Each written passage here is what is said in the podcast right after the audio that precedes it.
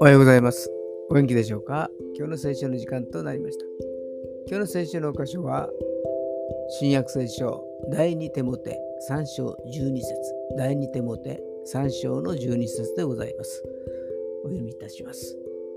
キリストイエスにあって経験に生きようと願う者は皆迫害を受けます。アーメンこの世のしきたりからは弾かれ、教会から放逐され、バーチャル教会という形にたどり着いたのはもう二十数年前の話です。それが今でも細々と続いているのは主の恵み以外の何者でもありません。観難時代には私たちが残したものが救いの宮座の一端を担うのです。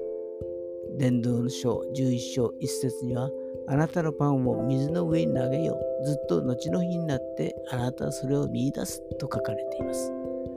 今日も主の御言葉に慰められますように。それでは今日という一日が皆さんにとって良き一日でありますように。よッしーでした。